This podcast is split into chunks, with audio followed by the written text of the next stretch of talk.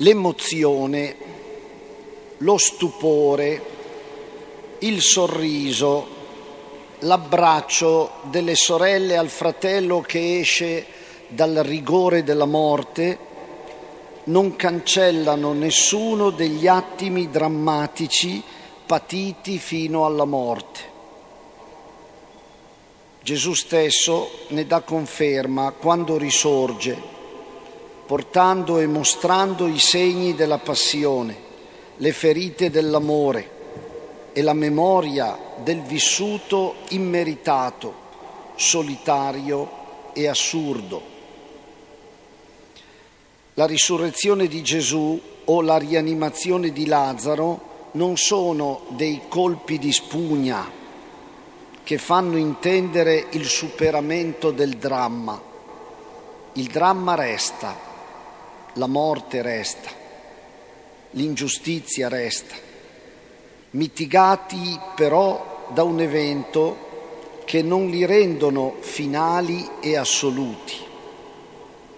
Né la vita né la morte sono assoluti c'è qualcuno che si presenta come assoluto per la vita, compresa la morte, in quanto atto finale inscindibile.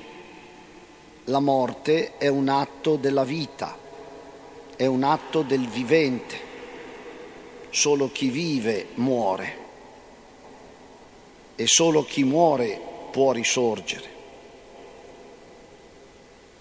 ma Gesù stesso, che si definisce la risurrezione e la vita, si sottopone alla relatività della sofferenza e della morte, senza cancellare i passaggi strazianti delle accuse, dei giudizi, dell'odio, della delusione, del pianto, della solitudine e del silenzio di Dio quel silenzio, quell'assenza che anche a Betania viene sperimentata. Se tu fossi stato qui, mio fratello non sarebbe morto. L'assenza di Dio che prova anche Gesù quando sulla croce grida Dio mio, Dio mio, perché mi hai abbandonato? Nella morte si sperimenta il silenzio di Dio. Nessuna, cosa, nessuna casa è risparmiata da queste esperienze. Nessuna casa è risparmiata dal fremito, dal pianto, dal dolore, dalla delusione che convivono con la fede. La fede non è una pastiglia contro il dolore, non è un'anestesia per non sentire disagio, ma è un integratore di futuro, di perseveranza, di resistenza, di fortezza, di testarda attesa. Aspettiamo quello che non sappiamo, ma che sarà. Gesù, scoppiando in pianto, sentendo nel suo corpo il fremito che il dolore produce, mostra la contemporaneità della fede e delle lacrime, del pianto dirompente che arriva a far esclamare quelli che lo conoscono, guarda come lo amava. Fede e lacrime a Betania ma non solo a Betania, si abbracciano con forza e tenerezza. Piangono le sorelle e si affidano a Gesù. Si inghiozza Gesù che pure ringrazia il Padre per la sua vicinanza. La fede autentica rende sensibili ai drammatici risvolti della vita, della nostra e di quella di altri. E le lacrime sono il riscontro fisico di uno scavo che il male fa nelle nostre profondità. È come un'acqua che sgorga dal pozzo profondo del nostro sentire. ed è un'acqua abbondante tanto che esce dagli occhi. Le lacrime, ci insegna la tradizione cristiana e ce lo ripete frequentemente anche Papa Francesco, le lacrime sono un dono di cui non possiamo vergognarci.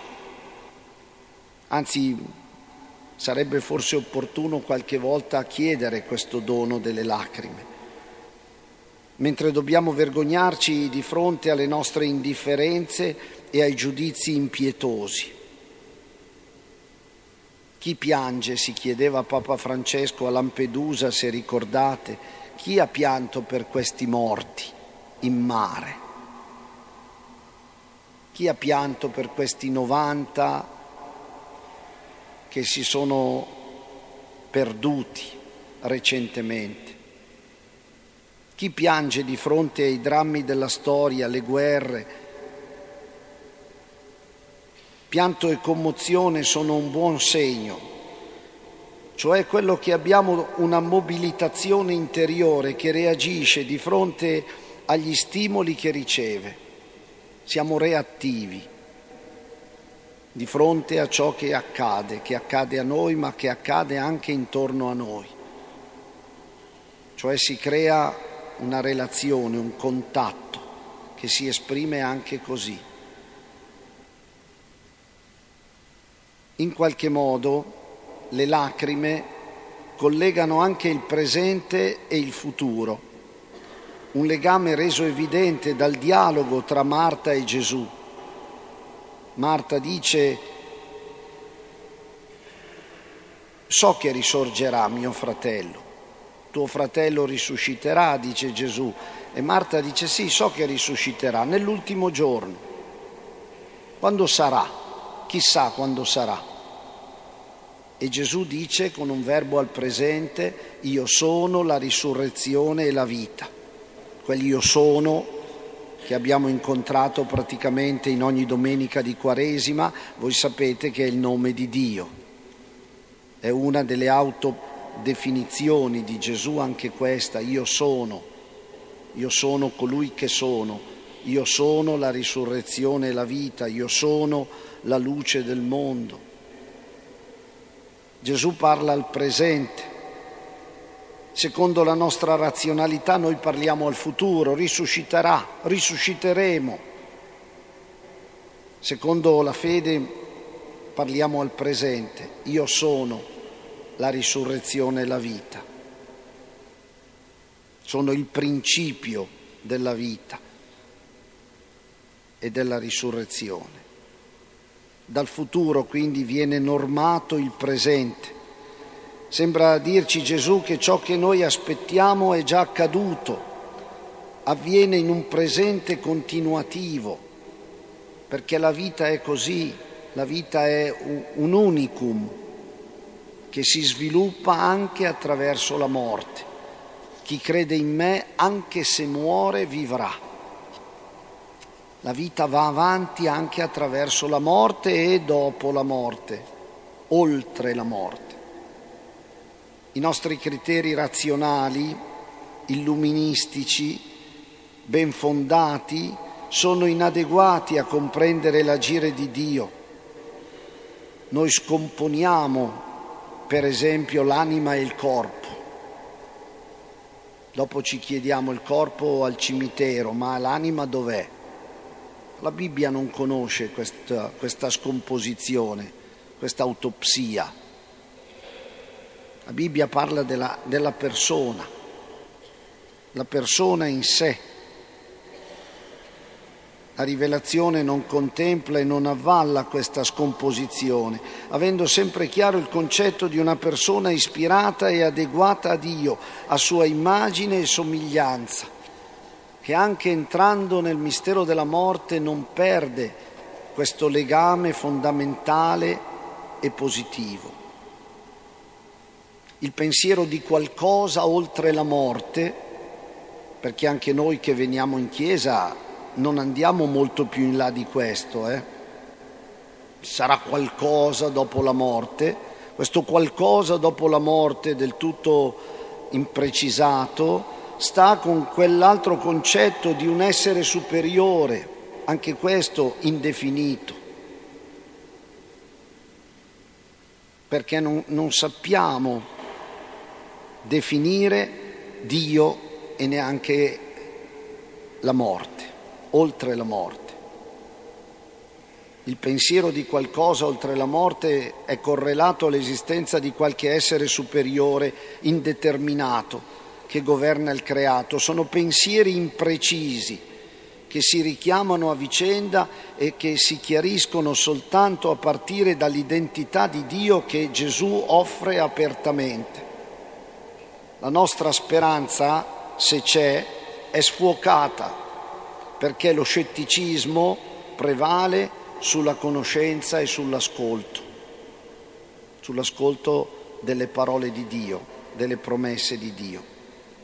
Scrive un teologo, non è cercando di immaginare quello che sta oltre la morte che noi possiamo credere alla risurrezione, ma piuttosto è cercando di credere in Gesù, di rendere la nostra vita conforme alla sua parola, che noi conosceremo la vita eterna quella vita, cioè che già al presente viviamo come comunione con quel Dio che può e vuole che noi viviamo oltre e contro la morte.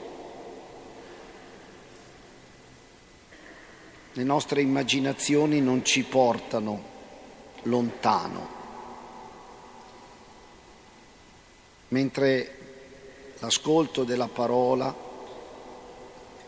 la relazione con Gesù ci aiuta a superare l'abisso della morte.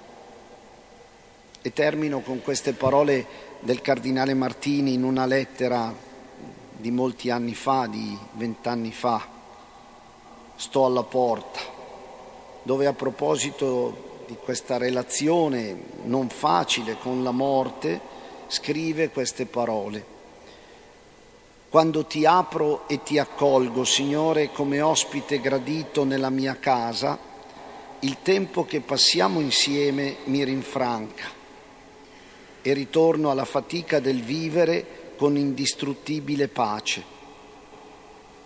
Il tempo che passo con te è sottratto alla morte. Adesso, anche se è lei a bussare, io so che sarai tu ad entrare. Il tempo della morte è finito, anche se sarà lei a bussare, io so che sarai tu ad entrare, ad entrare per farmi uscire.